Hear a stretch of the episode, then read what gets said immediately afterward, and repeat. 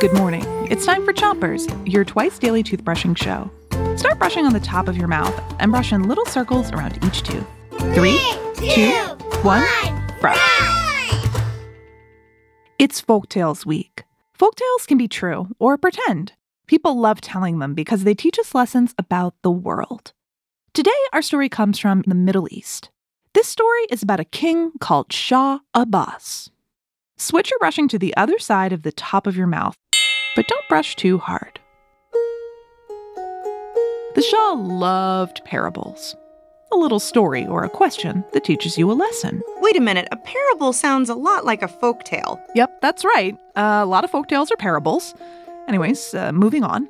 The Shah loved telling his advisors parables.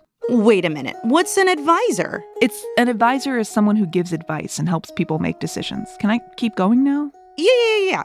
Sorry. Switch your brushing to the bottom of your mouth and brush the inside, outside, and chewing side of each tooth. So one day the Shah had all of his advisors gathered together and he presented them with a parable.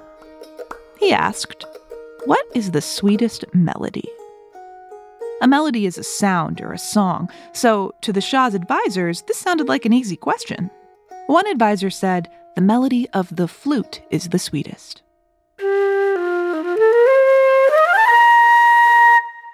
Another advisor said, No, the melody of the harp is the sweetest.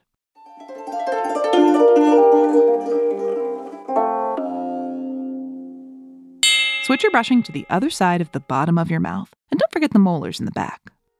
All of the advisors started to take sides in the conversation. Another advisor piped up, Oh, come on, we all know the violin is the sweetest. But one advisor was silent. His name was Mirza Zaki. He was a very good listener and very clever, so he was very good at coming up with the answer to the Shah's parables. As all of the advisors argued, Mirza Zaki watched quietly. He was working on a plan. That's it for Chompers today, but come back tonight to hear the end of the story. Until then, three, two, one, spit. Chompers is a production of Gimlet Media.